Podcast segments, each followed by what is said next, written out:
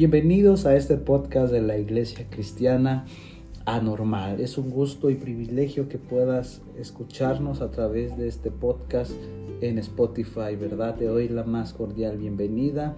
Hoy, jueves 18 de enero del 2024, a este jueves de estudio bíblico, ¿verdad? hemos y, hemos y estaremos meditando en el libro de Eclesiastés, estaremos estudiando en este libro de Eclesiastés, un libro de sabiduría, un libro escrito por Salomón, uno de los hombres más sabios con sabiduría humana, un hombre con, con vanidad de vanidades, con Hebel, ¿verdad? donde él en un momento de su vida, en su etapa de vejez, se sienta para meditar en todo este resplandor de, resplandor de Él, ¿verdad? Pues bienvenido, espero que el primer episodio haya sido de gran bendición, ¿verdad? Y si te lo perdiste, te recomiendo que puedas escucharlo, volverlo a reproducir, porque todo esto es una serie, es una continuidad, ¿verdad? Y viene ligado uno con el otro, ¿verdad? Y, también aprovecho a que si es de gran bendición, que lo puedas compartir en tus redes sociales, eh, con tus amigos, familiares, y podamos entender todo esto, ¿verdad? Todo este mensaje está cargado, es cristocéntrico, ¿verdad? Y creo que el ser humano en este siglo XXI es lo que hoy en día necesita más que nunca, entender la razón de la existencia, entender la razón y la raíz de de, por qué el ser humano está aquí, ¿verdad? Y es algo que ni el psicólogo, ni el terapeuta, ni el coaching te podrá ayudar. Ellos tendrán herramientas filosóficas de otra índole, pero aquí la palabra de Dios nos dicta y es el manual de vida que tenemos como hijos de Dios. Pues bienvenidos, muy buenos días, saludamos a todos nuestros hermanos y amigos que nos escuchan dentro de México y fuera de México, que Dios los bendiga. Bien, y también aprovecho ¿verdad? para que puedas escuchar toda esta serie de 21 días consecutivos, ¿verdad? De Reset, ¿verdad? Reset es, un, es algo que hemos preparado para poder eh, avanzar y experimentar la gracia Dios. Pues muy buenos días y bueno, no sé a qué hora nos escuches, pero vamos hoy, ¿verdad? Que puedas tener ahí listo tu libreta, eh, tu lápiz, tu, tu Biblia en físico, para que podamos llevar a cabo este estudio, ¿verdad? Un estudio que nos va a llevar a conocer más a Dios, ¿verdad? Bien, pues vamos a entrar este día, ¿verdad? Este jueves con Eclesiastés capítulo 2, ¿verdad? Y igual recuerdo que tienes que tener en mente Hebel, ¿verdad? Y sabiduría, ¿verdad? Que es vanidad, ¿verdad? Y el título de este episodio es el sin, eh, el sinsentido del afán del saber y del placer. El sinsentido del afán del saber y placer. Y ahorita lo vamos a entender, ¿verdad? Esta palabra antes de entrar, ¿verdad? El sinsentido. Y esto es el sinsentido que ahorita lo vamos a ver. Es hacer una cosa absurda o que no tiene alguna razón. Hacer algo sin sentido. Hice algo, hablé por hablar sin sentido, eh, eh, manejé, esta situación sin, sin sentido, no encuentro el sinsentido de la vida, no encuentro el sinsentido de por qué estudiar. Es ahí donde es esto, ¿verdad? Hacer cosas absurdas y que no tienen alguna razón, ¿verdad? O buscar el sinsentido del afán y del placer, ¿verdad? El ser humano busca el sinsentido en el afán, en el placer, en los vicios, en las eh, adicciones, porque es algo que el ser humano tiende este sinsentido, ¿ok? Dicho esto, vamos a entrar ahora sí a la palabra de Dios, ¿verdad? Eclesiastés capítulo 2, versículo 1 dice, dije yo en mi corazón, ven ahora, te probaré con alegría y gozarás de bienes. Mas he aquí, eso también era vanidad.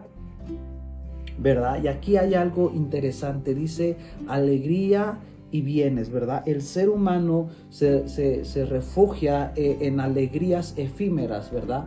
Si tú y yo hoy, o yo te preguntara para ti qué, es, qué te provoca alegría, muchos pudieran decir ir de shopping, eh, el trabajo, tener una cuenta en el ahorro, tener amigos, ir a, antros, ir a una vida de promiscuidad, del amor, eso provoca alegría, pero y también dice bienes, ¿verdad? A mucha gente los bienes les provoca alegría, ¿verdad? Pero es un sinsentido, ¿verdad? Es un sinsentido porque en un momento esta alegría que tú, tú la consideras y te refugias en esta alegría, se hará una vanidad, se va a esfumar, ¿verdad? Será una neblina y por eso hay tanta depresión, tanta angustia en el ser humano. Dos, a la risa, a la risa le dije, enloqueces y el placer, ¿de qué sirve esto? ¿Verdad? Dice, ¿de qué sirve esta risa toda absurda? Toda tonta en cierta manera, eh, los burlones, ¿verdad? Se ríen descaradamente y de qué les sirve esta risa si es un sinsentido. Hay muchas risas que son sin sentido, ¿verdad? Gente que se ríe momentáneamente sin sentido, ¿verdad? Y, y no encuentra esta, esta razón, ¿verdad? De entender. Y en el verso 3 dice, propuse en mi corazón, aquí hablando desde el corazón, Salomón dice, propuse en mi corazón agasajar mi carne con vino y que anduviese mi corazón en sabiduría. Esta sabiduría es una sabiduría humana que lo dijimos que es el Cockman, ¿verdad? Es un ingenio, ¿verdad? Cockman. Acuérdate de estas palabras que son importantísimas. Cockman, ¿verdad? Que es, es, ingenio, es un ingenio humano, ¿verdad? Entonces, dice, dice ahí, con retención de la necedad hasta ver cuál fuese el bien de los hijos de los hombres, en el cual se ocuparan debajo del cielo y todos los días de su vida, ¿verdad? Y aquí habla del corazón, ¿verdad? Y esta, esta sabiduría humana no es suficiente que va más allá, es una vanidad, ¿verdad? Dice, propuse a ver, agasajar desde mi corazón eh, esta vanidad, el ser humano, eh, despifarrar, alegrarme, pero en un momento dado dice hasta ver cuál fuese el bien de los hijos de los hombres, ¿verdad? El cual se ocupara debajo del sol, ¿verdad? O sea, él, él se propone vivir una vida tan efímera, ¿verdad? Pero sabes, aquí en el verso 3, ¿verdad? Este predicador quiere dejar claro de que sus bienes del placer eran solo intelectual, no basados en la pasión, sino en fin era preguntar sin involucrarse en una orgía de placeres, tenía algún valor para los seres humanos, ¿verdad? Hoy mucha gente dice, pues total, voy a intentar, al fin que vida solo hay una. Yo creo que tú y yo hemos escuchado en cierta manera y perdón que lo diga esta palabra tonta, que en su momento tú y yo la dijimos y ya nos hemos arrepentido, ¿verdad? Donde hemos dicho vida solo hay una, al fin que hay que disfrutar, hay que vivir la vida y, tanta tontera, ¿verdad? Y más lo hacemos en la etapa de juventud que dijimos al fin y al cabo pagaré las consecuencias y las consecuencias las pagarás en este planeta Tierra, pero la mayor consecuencia, ¿sabes dónde la vas a pagar? Y la vamos a pagar en la eternidad. Y a lo mejor la eternidad será en el lago de fuego, que Dios nos libre, pero por estas necedades, por estas vanidades, puede estar en juego nuestra eternidad. Versículo 4 dice, hasta el 7 vamos a leer, engrandecí mis obras y edifiqué para mi casa, planté para mí viñas, 5 hice huertos y jardines y planté en ellos árboles de todo fruto, me hice estanques de aguas para regar de ellos los, el bosque donde crecían los árboles, compré siervos y siervas, nacidos en casa, también tuve posesión grande de vacas, de ovejas, más que todos los que fueron antes de mí en Jerusalén 8, me amonton, ah, hasta ahí, 7. Ojo, miren, aquí está hablando de todo este afán, el sinsentido del afán de Salomón, y aquí nos, él nos está en cierta manera presumiendo, llamémosle así, jactando, nos está plasmando, diciendo, yo logré todo esto para encontrar un sentido a la vida, pero debes de encontrar un sentido, encontré un sinsentido del afán y del placer. Está diciendo, yo hice, me llama tanto la atención el verso 6 que dice, me hice estanques de aguas para regar de ellos el bosque. Imagínate qué nivel de presa, de estanque hizo este Salomón, o más bien no la hizo, la mandó a hacer, pero la sabiduría humana, este ingenio, este Cockman que él tuvo para poder decirle a la gente, quiero que me hagan una presa de tanto y que esta presa pueda llenar un bosque. Imagínate, o sea, Salomón no tenía un bosquecito chiquito, o sea, él era un gran bosque. Yo creo que Aquí en México lo más cercano que tenemos como bosque puede ser eh, eh, Toluca, ¿verdad? Eh, está lleno de bosques o igual, ¿verdad? Puebla, ¿verdad? Es una zona de bosques, ¿verdad? Yo no sé en tus ciudades, pero llenar un bosque de, que, sea regado con esta agua para que los árboles puedan crecer. Wow, o sea, era un hombre por eso sabio, ¿verdad? Y vanidoso, ¿verdad? Poder decir, yo, Salomón, tengo esta presa, ¿verdad? Y esta me pertenece a mí. Porque todo esto él lo, hacía, ¿sabes por qué? Para probar mm, el sinsentido del ser humano, ¿verdad? Este sinsentido, ¿verdad? Estas cosas absurdas que no le dan alegría ni satisfacción, ¿verdad? Salomón hizo de su vida un gran afán. O sea, eso es la realidad. Salomón, él hizo de su vida un gran afán y, por eso no había contentamiento en ello. Y muchas veces, ¿verdad? Así es la gente, ¿verdad?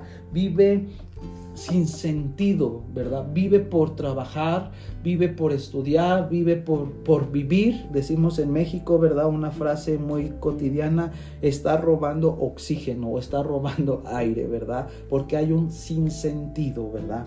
Y vaya, vaya, que Dios libre a la iglesia, que Dios te libre a ti, que vivas sin un sinsentido. Aunque hay gente, familiares, gente que vive para vivir por sus hijos y eso es erróneo. Mucha gente dice es que yo vivo, mi única razón de vivir es mi hijo, mi familiar, mi perro y hijo. Eh, eso es e, erróneo, iglesia. Tu razón de ser es Cristo. Tu razón de ser y de vivir es Cristo.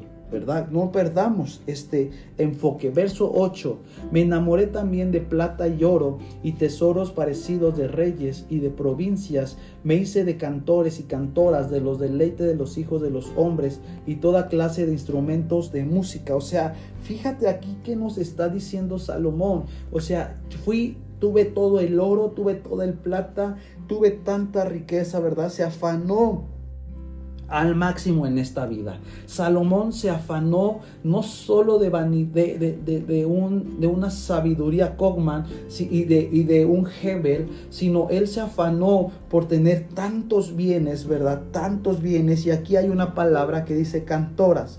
Esto es esposas o concubinas, ¿verdad? Él se llenó de tantas mujeres en cierta porque era parte de la cultura en ese momento. Hoy en día tú no practiques esto, ¿verdad? Y, arrepiéntete, ¿verdad? Quiero ir a Primera de Reyes, que me acompañes a Primera de Reyes, capítulo 11 del 1 al 3 dice, pero el rey Salomón amó además de las hijas del faraón a muchas mujeres extranjeras, a las de Moab, a las de Amón, a las de Edom, a las de Sidón y a las Geteas, gentes de las ciudades Jehová había dicho a los hijos de Israel, no llegaréis a ellas, ni ellas se llegarán a vosotros, porque ciertamente harán inclinar vuestros corazones tras sus dioses. A estas pues se juntó Salomón con Amor tres, y tuvo setecientas mujeres, reinas y trescientas concubinas, y a sus mujeres desviaron su corazón. Ahí está también algo. Ahí está algo que Dios había dado una orden al pueblo a, los, a los judíos, ¿verdad?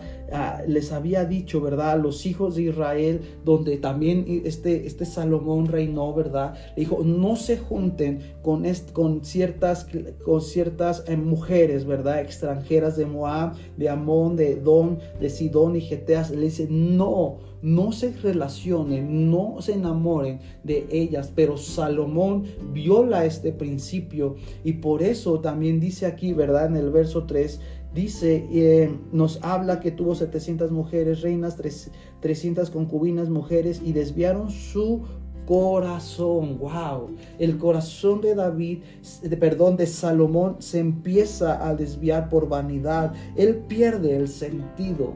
Y muchas veces tú y yo perdemos el sentido de la vida. Vivimos sin sentido por el afán. El afán te lleva a vivir sin sentido y, y, el, y te dejas, te desvías del amor de Dios. Dice Apocalipsis, porque tengo algo en contra de ustedes porque han dejado su primer amor. ¿Y por qué, por qué dejamos o por qué tú y yo, la iglesia, los hijos de Dios, dejamos el primer amor? Porque nos nos desviamos a otros amores y, cuando Dios te dice solo quiero que tú seas mi Dios, es uno de los mandamientos, sí o no.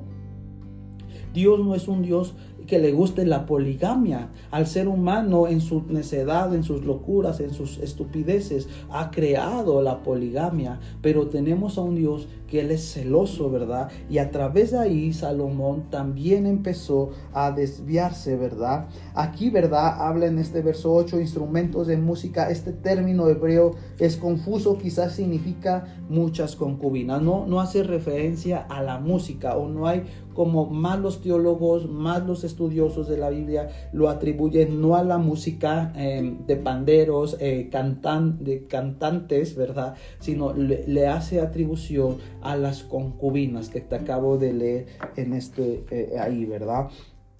Entonces Salomón va perdiendo la razón, un sinsentido del, del, afán y del saber y del placer, ¿verdad? Ahora bien, continuamos, eh, continuo eh, leyendo versículo 9 y tenemos que, que meterle velocidad, ¿verdad? Dice, y fui engrandecido y aumentado más que todos los que fueron antes de mí en Jerusalén. A más de esto conservé conmigo mi sabiduría. O sea, él sigue tan afanado, ¿verdad? Él sigue tan, tan presumido. Me salté el 8, perdón eh, no, sí, sí leí el 8, ¿verdad? Él sigue tan afanado en esta sabiduría humana, ¿verdad? Él quería seguir investigando de la vida, él quería seguir ah, disfrutando de la vida como tú y yo en ocasiones queremos disfrutar. ¿Sabes qué viene a mi mente? Perdón, la, mm, la, paradoja o no sé, la similitud, ¿verdad? Pero ¿te acuerdas cuando... Eh, esta película de Rey León, ¿verdad? No la nueva que están sacando como de Life, ¿verdad? Pero las viejitas, ¿verdad? Eh, cuando eh, el rey león le dice a su hijo Simba, ves todo este reino y le dice, sí, tú vas a gobernar, y dice, pero el que ves más allá todo feo, ¿verdad? Aquí en México hay un comercial, ¿verdad? Que dice, ni la Cheyenne pa. pero bueno, regresando a la historia de Disney, ¿verdad? Y, le dice, no quiero que te vayas a este reino porque este reino no lo, es ingobernable, no te pertenece. Y en el afán de Simba de, de que en su momento él va a gobernar toda esta ciudad, ¿verdad? O este, esta acrópolis, ¿verdad? del reino de, los animales, ¿verdad? Eh, él se va a su afán y, se mete a un territorio donde este, eh, este familiar no lo quiere y en fin, ahí se, desata, se desarrolla la, la película, pero es esto, ¿verdad? En nuestro afán de día a día, nosotros por querer saber más, por querer mm, tener más placeres, nos metemos en cosas donde no y, hasta nos bofamos y queremos investigar día a día más cuando Dios nos ha puesto límites, ¿verdad? El límite, hay límites y no es porque Dios no quiera que nosotros vayamos a más allá, sino que Dios ha puesto límites para nuestro cuidado del ser humano, pero el ser humano ha violado estos límites. justo también viene a mi mente cuando este Adán y Eva, ¿verdad? Dios le da esta instrucción que pueden comer de cualquier árbol menos del árbol de, las, de la sabiduría y de la ciencia. Y ahí viene igual, ¿verdad? Ellos entra la serpiente astuta que es Satanás, ¿verdad? Y, entra y, los tienta y, más que una tentación los provoca a, llevar esta vida, ¿verdad? Y ahí se desarrolla todo este eh, problema, ¿verdad? En cierta manera, y, vaya consecuencias que trajo a la humanidad a través de ahí entró el pecado y es ahí, ese es el problema, cuando tú y yo violamos los límites de Dios, viene esto, ¿verdad? Viene esta gran consecuencia, ¿verdad? Porque la sabiduría humana viola límites de protección de Dios, ¿verdad? La sabiduría de Dios nos trae protección, refugio y esperanza en medio de la desesperanza, ¿verdad? Entonces el afán de las cosas por el placer trae siempre vanidad, ¿verdad? Y que Dios nos libre de ello. Verso 10 dice, no negué a mis... Dice, no, no negué a mis ojos ninguna cosa que desearan, ni aparte ni corazón de placer alguno, porque mi corazón gozó de todo mi trabajo y este fue mi parte de toda mi faena, ¿verdad? Dice, no aparté mi corazón. Aquí empieza él a, a, a, entrar como un espíritu abatido, ¿verdad? Dice, no aparté mi corazón, ¿verdad? No aparté mi corazón de placer alguno, ¿verdad? O sea, él le dio vuela a la hilacha, como dijeran aquí en México, ¿verdad? Dice, mi corazón gozó de todo mi trabajo y esta fue mi parte de toda mi faena. Verso 11. Miré yo luego todas las obras que habían hecho mis manos y el trabajo que tomé para hacerlas. He aquí, todo era vanidad, Hebel y aflicción de espíritu sin provecho debajo del sol. O sea, él está diciendo, todo mi trabajo, mi sudor de esfuerzo, y creo que esto lo entendemos muy bien los mexicanos. Los mexicanos eh, o el latino, los latinos, ¿verdad? Somos gente bien chambeadora. Desde que antes que salga el sol ya estamos trabajando y se mete el sol y sigue trabajando y, y no vemos esas recompensas en cierta manera. ¿Por qué? Porque vivimos en Hebel, en vanidad, vivimos trabajar, trabajar, trabajar sin un disfrutar y va a llegar un momento que no va a haber contentamiento y decir todo mi esfuerzo, todo lo que yo me desgasté, no hay sentido y no hay razón de ello, ¿verdad? Porque todo es vanidad, es Hebel, ¿verdad? Y viviremos vidas frustradas, vidas en aflicción, sin sentido, ¿verdad? Y es cuidado que tú llegues eh, eh, los últimos días de tu vida y decir, trabajé y trabajé, tengo una cuenta en el, en el, en el banco, tengo esta propiedad, tengo esto, pero tuve una vida sin sentido, hice las cosas sin sentido, ahora puedo tener todo bien a mi mente, ¿verdad? Un pasaje en el Nuevo Testamento, en los Evangelios, que, este hombre tenía toda su villa, su, granero lleno, ¿verdad? Porque era su afán llenar el granero, granero, granero. Y él se sienta y dice, pues ahora sí puedo dormir, eh, perdón, morir tranquilo, ¿verdad? Y muere este hombre sin disfrutar lo que él sembró, ¿verdad? Que Dios nos libre de ello. Verso 12. Después volvía yo a mirar para ver la sabiduría, o sea que es el cogma, y los desvaríos y la necedad, porque dice aquí hace una pregunta, ¿por qué? ¿Qué podría hacer el hombre para que venga después el rey? Nada, sino lo que ya ha sido hecho, ¿verdad? Y habla de la necedad, ¿verdad? De quedarse em, insatisfecho. Y aquí entra el endoísmo, ¿verdad? El endoísmo es que el hombre está se está desviando de una realidad, ¿verdad? El endoísmo está provocando hoy en día eh, que la gente no, camine hacia el propósito de Dios, este endoísmo, ¿verdad? Eh, te voy a leer qué es la definición de endoísmo, déjame buscarlo. Endoísmo es teoría que establece el placer como fin y fundamento de la vida, ¿ok? Entonces hoy en día toda la gente, las filosofías, eh, tú ves la tele, películas, series, todo está centrado en este endoísmo, que es una teoría que establece el placer como el fin, ¿verdad? Y es una teoría, una teoría no es, aún no ha sido mm, verificada, no es algo verídico en cierta manera, ¿verdad? Y las personas endoístas buscan el placer y, el mantenimiento de la satisfacción que es vital, persiguen deseos y necesidades, búsqueda de emociones positivas, vivir emociones con una alta intensidad, ¿verdad? El endoísmo lo ves cuando la gente vive en las obras de la carne, no hay más, no hay menos y eso se ha metido en la iglesia, ¿verdad? Y el endoísmo hoy en día también es la inteligencia artificial, virtual, perdón, esta inteligencia virtual donde hoy este endoísmo, la gente a través de ver... Eh, eh, materiales pornográficos, es un endoísmo, busca satisfacer su felicidad a través de algo ajeno, ¿verdad? Eh, esta inteligencia virtual hay que tener mucho ojos porque este, la inteligencia virtual va a jugar un papel bien, bien y está jugando un papel bien interesante, ¿verdad? eh, esto, ¿verdad? Entonces hay que con ello, ¿verdad? Entonces, entonces, ¿sabes que Necesitamos entender bien esto que es el endoísmo, que es la inteligencia virtual en estos últimos tiempos. Si tú te estás, la gente se desahoga en las redes sociales, ¿verdad? Entras a Facebook, entras a Instagram, a, hoy a, a, Snapchat, eh, ya ni Snapchat, luego se me fue a como yo ni lo tengo, es estas que hoy todo el TikTok, el TikTok, y como yo ni lo tengo ni lo uso, ¿verdad? El TikTok, eh, gente que, se desvía ahí en el TikTok, ¿verdad? Porque es este, este endoísmo, ¿verdad? Es este endoísmo, ¿verdad? Cuidado que tú estés practicando el endoísmo, ¿verdad? Cuidadito, porque acabarás tus días frustrado, ¿verdad? Y arrepiéntete, ¿verdad? Hechos, quiero ir a Hechos.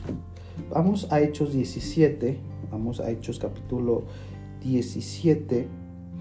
Eh, vamos ahí a Hechos capítulo 17, verso 18. Y pon atención a lo que te voy a leer. Dice así. Y algunos filósofos de los epícueros, de los estoicos, disputaban con él unos decían, ¿qué quería decir este parabrero? Y otros parecen que es predicador de nuevo Dios. ¿Es predicador de nuevos dioses? Porque les predicaba el evangelio de Jesús y de la resurrección. Aquí estamos viendo, te lo vale, perdón, en otra, en otra versión, este 17, 18, dice así.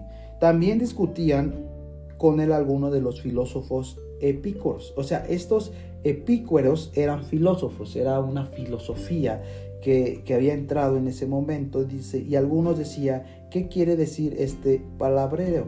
O sea, palabrero de, de que hablaba y hablaba, ¿no? O sea, es uno de los que gana la vida recogiendo desprecios, es lo que significa, ¿verdad? Y luego dice, ¿verdad? Parece ser un predicador, o sea, parece que es alguien que habla conforme a la palabra de Dios, de divinas y extrañas que decían otros, ¿por qué les predica Jesús y la resurrección? O sea, no había cosa congruente, ¿verdad? Entonces, hoy en día hay muchas filosofías que nos desvían, ¿verdad? De ello, ¿verdad? Entonces, hay que entender que, que muchas veces el placer es el bien máximo, ¿verdad? Los epícuros también decían que el placer era, eh, ellos su filosofía era hacer, era placer hacer el bien el máximo, ¿verdad? Y, sabes, un poquito de agua. Ah, bien. Eh, un poquito, eh, perdón, regreso.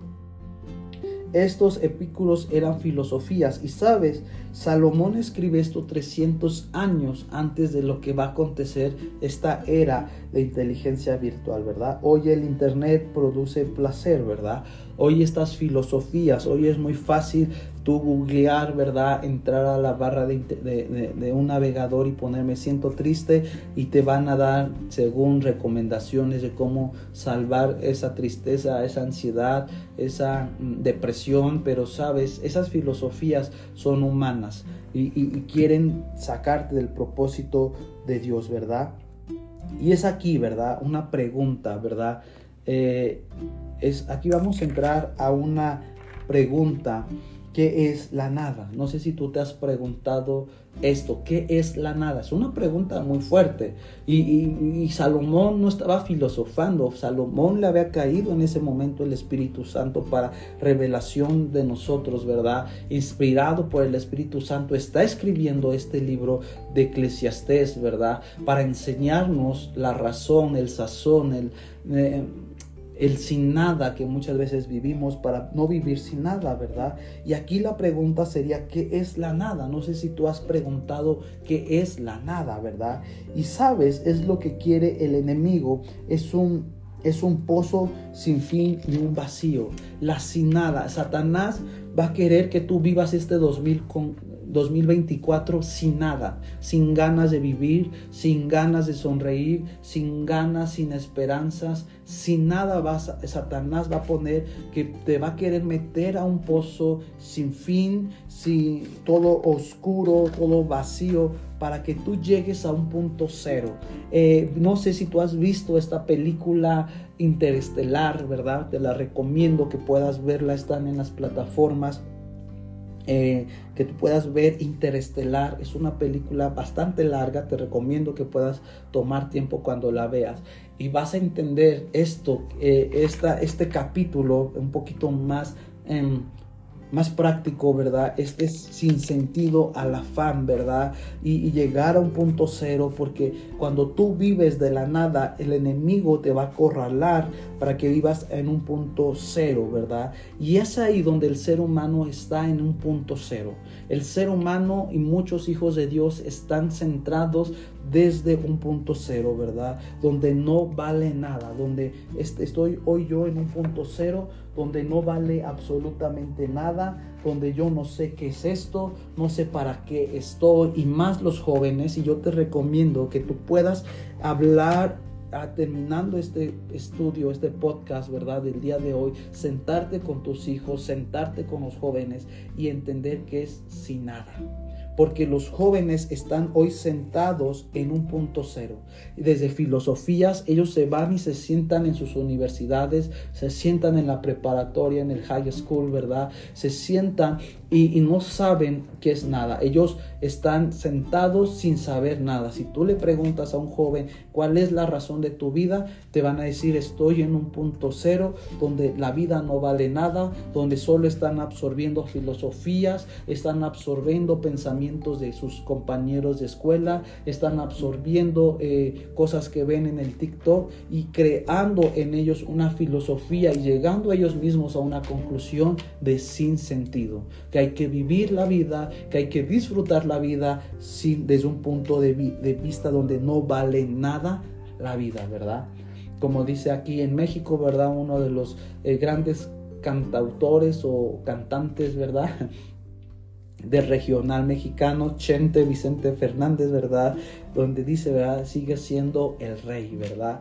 Eh, y, y, la vida no vale nada y tantas canciones donde es eso donde Satanás te quiere orillar a estos, a este tiempo donde decir un 2024 es más, un 2024 es menos, porque al fin y al cabo la vida no vale nada. He trabajado, no veo frutos de ello, no tengo satisfacción de la vida y, y, es ahí donde tú y yo nos tenemos que detener y valorar y no tener estos comportamientos. Y yo tengo que meter velocidad porque vamos a la mitad de este estudio, de, este, de este episodio. Bien. Y él llega a esto, ¿verdad? En el verso 13, él llega a una conclusión. He visto la sabiduría sobrepasar la necedad como la luz y las tinieblas. Esta sabiduría, esta inteligencia, ¿verdad? Eh, este, este, este ingenio humano dice simplemente es una necedad. El ser humano actúa por necedad, ¿verdad? Y es por eso que viene la palabra necio. La, una persona que es necio vive en necedad porque vive en su propia sabiduría humana y tonta y llega a la conclusión de decir como la luz a las tinieblas. O sea, un, alguien antes de que una persona sea necia experimentó la luz de Cristo y después hoy vive en tinieblas, ¿verdad? Y es ahí, ¿verdad? Donde te voy a contar rápido una historia de Alejandro Magnum, este gran conquistador, ¿verdad? De este imperio, ¿verdad? Él muere a los 33 años, súper joven, ¿verdad? Este Alejandro Manu muere a los 33 años, conquistó grandes hazañas, hasta conquistó eh, territorios de la India, llegó a conquistar, era un gran emperador Alejandro, Alejandro Magnum, ¿verdad? Él muere, muere muy joven y sabes, cuando él se estaba muriendo o él ya estaba en el lecho de muerte, él pide tres cosas a todo su, a todo su equipo, ¿verdad? Y tres cosas bien interesantes lo que él llega sus últimos días cuando está él ya tirado en la cama casi agonizando, él pide tres cosas, ¿verdad? Y él pide, una de ellas es médicos, ¿verdad? Él dice, cuando yo ya muera, yo ya no tenga vida, aliento, ya no tenga el neuma, no sé si tenía el neuma, los hijos de Dios sí tenemos neunama, que es el soplo de Dios, es algo bien interesante, la, creación, los que no han aceptado a Jesús como su único y suficiente Salvador, no tienen neuma, los hijos de Dios tenemos este neuma, que es el aliento de Dios, Génesis capítulo 1, que tú puedas leerlo, cuando Dios crea al hombre, le sopla aliento de vida, le da este neuma, que es la diferencia y lo vamos a ver en el capítulo 3, donde es la diferencia que nos separa, ¿ok? Nos separa el neuma entre un hijo de Dios y una creación. Por eso unos se comportan como imagen y semejanza y otros se comportan animalmente, pero eso lo vamos a ver en el siguiente episodio. Entonces, eh, regresando a la historia, Alejandro Magno le dice, yo quiero que cuando muera carguen le hablen a mis médicos y que ellos carguen el ataúd o, el féretro, ¿verdad? Además, ¿verdad? Yo quiero que, detrás de mí vayan mm, pajes delante de mí, que vaya gente detrás de mí y que esta gente, estos pajes que, van a convocar, vayan tirando mis joyas, el dinero, oro, eh, tantas de mis propiedades, vayan, las vayan tirando detrás de mí. Que enfrente vayan cargando a los médicos mi, mi ataúd y detrás vaya la gente tirando todas mis propiedades, joyas, oro, dinero, oro, en fin, ¿verdad? Y luego, ¿verdad? Y, quiero que vayan ahí, ¿verdad? Y hasta el final, ¿verdad? Quiero que esas tres cosas que él pidió, ¿verdad? Que va, ah, y que sus manos de él fueran abiertas, o sea que que eh, dentro del féretro él sus manos de Alejandro Magno estuvieran abiertas, o sea, sus palmas de sus manos estuvieran abiertas. ¿Y por qué él pidió tres cosas de este tipo, verdad? Y vamos a ver por qué. Fíjate, ¿verdad? Qué interesante lo que encontré. ¿Y sabes por qué? Él quería, el primer punto, que estuvieran estos ah, médicos, en cierta manera, que los médicos eh, cargaran el ataúd, porque él quería dejar un aviso que la ciencia no puede contra la muerte. Él tenía los mejores médicos en ese momento, pues era Alejandro Magno, o sea, era un gran emperador y habían, estaban los mejores médicos atendiéndolo, atendiéndolo y él llega a esa eh, conclusión en decir, ¿verdad? Eh, ¿Qué conclusión él llega?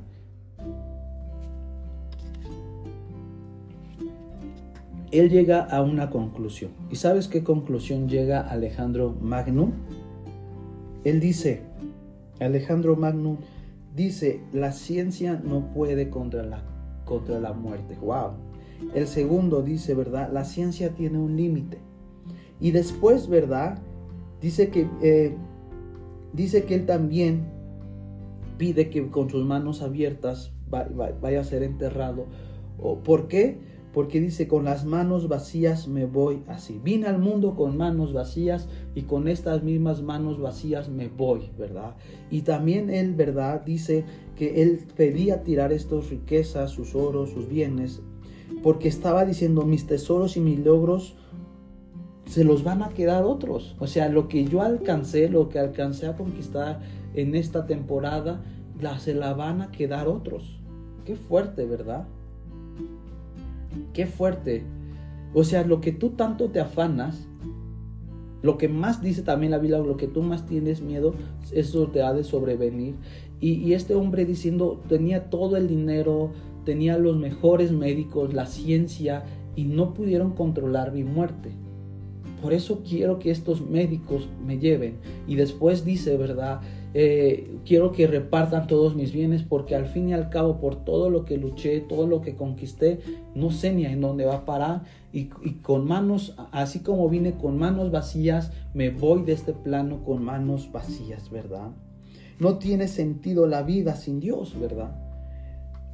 No está en la educación o en la ecuación más bien, no está en la ecuación la, la vida sin un sinsentido hasta que Dios llega. La, vida es una ecuación matemática con constantes que se mueven continuamente, ¿verdad? Y, y, son estas variables que se mueven y toman un sentido donde X es un número irreal que en cualquier momento toma un valor, ¿verdad? Absoluto o no absoluto. Y es una ecuación la vida, donde sabes esto se vuelve eh, sin sentido, pero cuando Dios llega a nuestras vidas, la vida toma un sentido a la ecuación y tarde que temprano si cuando partamos, partamos, perdón, delante de Dios, entenderemos el sinsentido a un sentido, porque hoy en día no entendemos muchas cosas, ni yo ni tú. Quisiéramos que la gente fuera eterna, quisiéramos que no, hubiera enfermedades, quisiera que la vida fuera bonita, color de rosa, y, y pareciera que la evaluamos sin un sinsentido, pero cuando llegamos a la presencia de Dios encontraremos eh, vamos a encontrar el sentido de ello, ¿verdad? Y 14, el sabio tiene sus ojos, ya solo me quedan 15 minutos, y a ver que Dios nos ayude. Un poco de agua. Perdón, el sabio tiene sus ojos en su cabeza, mas el necio anda en tinieblas. Ojo, el sabio tiene sus ojos en su cabeza, o sea, es prudente, inteligente. El necio anda en tinieblas, ¿verdad? Pero también entendí yo que en un mismo suceso acontecerá el uno con el otro. 15 y 16, ¿verdad? Dice, ¿verdad? El necio eh, aquí habla, ¿verdad?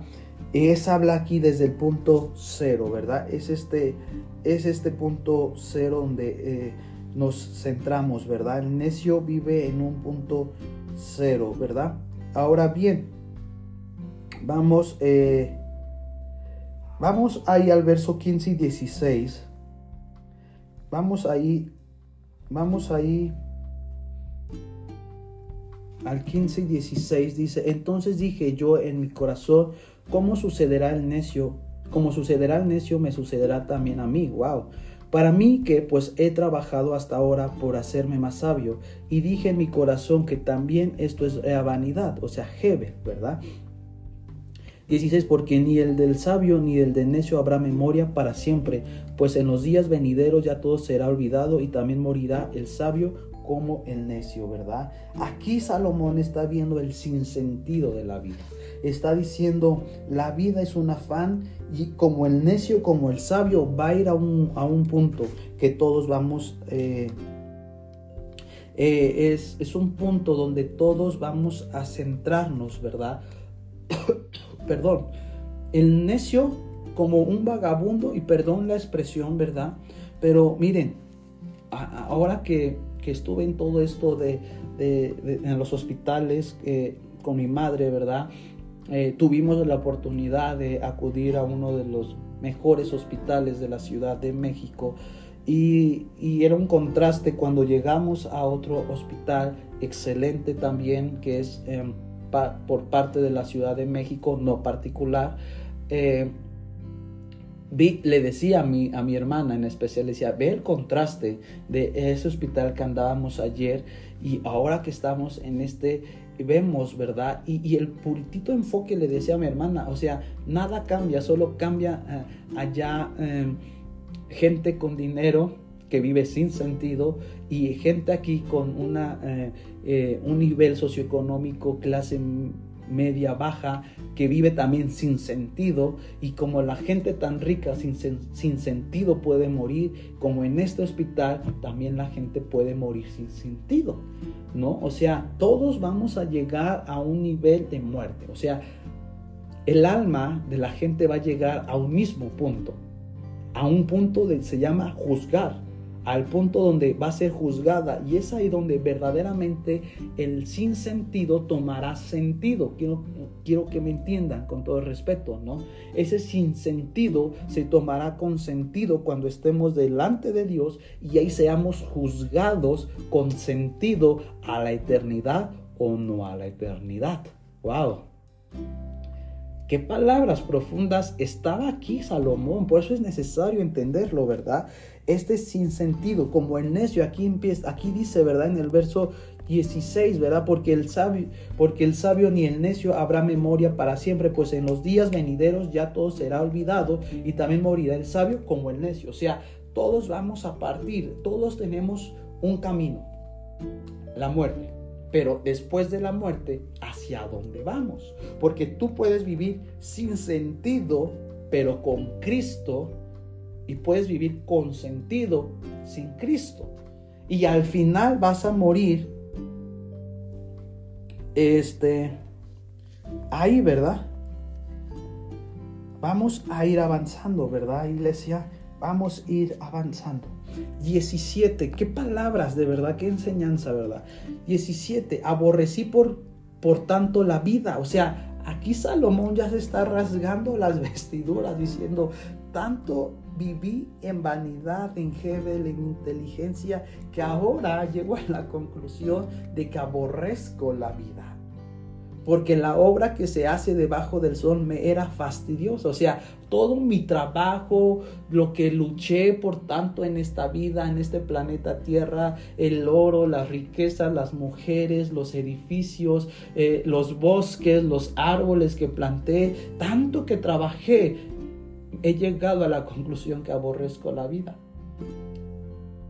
Que no nos pase esto, iglesia que no nos pase el aborrecer la vida. Va a haber momentos en que vamos a renegar de la vida, pero sabes, porque así lo hizo Jonás, ¿verdad? Él no quería vivir a, un, ella, él no quería vivir a la manera de Dios, él quería vivir a su manera. Lo vemos con Jeremías, lo vemos con hombres de, de la Biblia, ¿verdad? Que ellos vivían sin un sinsentido, pero llegó un momento en su vida donde sabes qué pasó. Entendieron el sentido de la vida.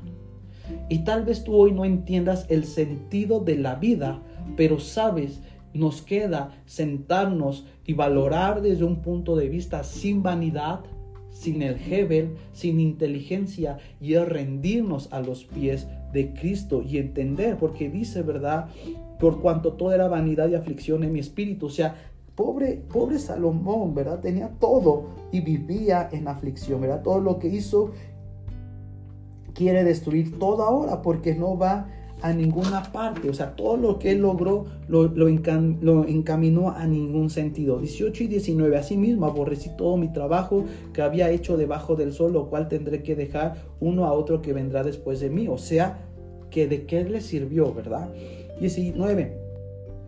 ¿Quién sabe si era sabio o necio el que enseñorará todo mi trabajo en que yo me afané y en que ocupé debajo del sol mi sabiduría? Wow, ¿verdad? Ahí está hablando, ¿verdad? De qué tanto, tanto trabajé. Versos 20 y 21. Volvió por tanto a desesperanzarse mi corazón acerca de todo el trabajo en que me afané. O sea, aquí está hablando ya diciendo de qué me afané. Yo trabajé tanto, me desviví, di mi vida para tantas cosas. Por eso, iglesia, tienes que tener contentamiento con lo que tienes. La envidia no es de Dios. Por eso muchos dicen, es que te tienen, la envidia, te tienen envidia. Es envidia y tú no puedes envidiar a nadie. Cuidado que tú, hijo de Dios, envidies a alguien porque no tienes... Con... Si tú envidias a alguien, ¿sabes qué está pasando? Que estás mostrando que no tienes contentamiento en las cosas de Dios. Y, y sabes, dice, acerca de todo el trabajo en que me afané y en que había ocupado debajo del sol mi sabiduría. 21. El que que el hombre trabaje con sabiduría y conciencia y con rectitud y que haya de dar su hacienda a hombre que nunca trabajó en ello. También esto es vanidad y mal grande, ¿verdad? Ahí se está centrando, ¿verdad? Donde, ¿verdad? Donde él llega a este margen sin vivir en el afán, ¿verdad? Nunca te, nunca te vas a arrepentir por pasar eh, por situaciones difíciles, ¿verdad? Pero sabes tú y yo, nuestro afán no tiene que estar en esto. Tiene que avanzar, ¿verdad? Y continúo, verso 24, y ya estamos llegando a la recta final.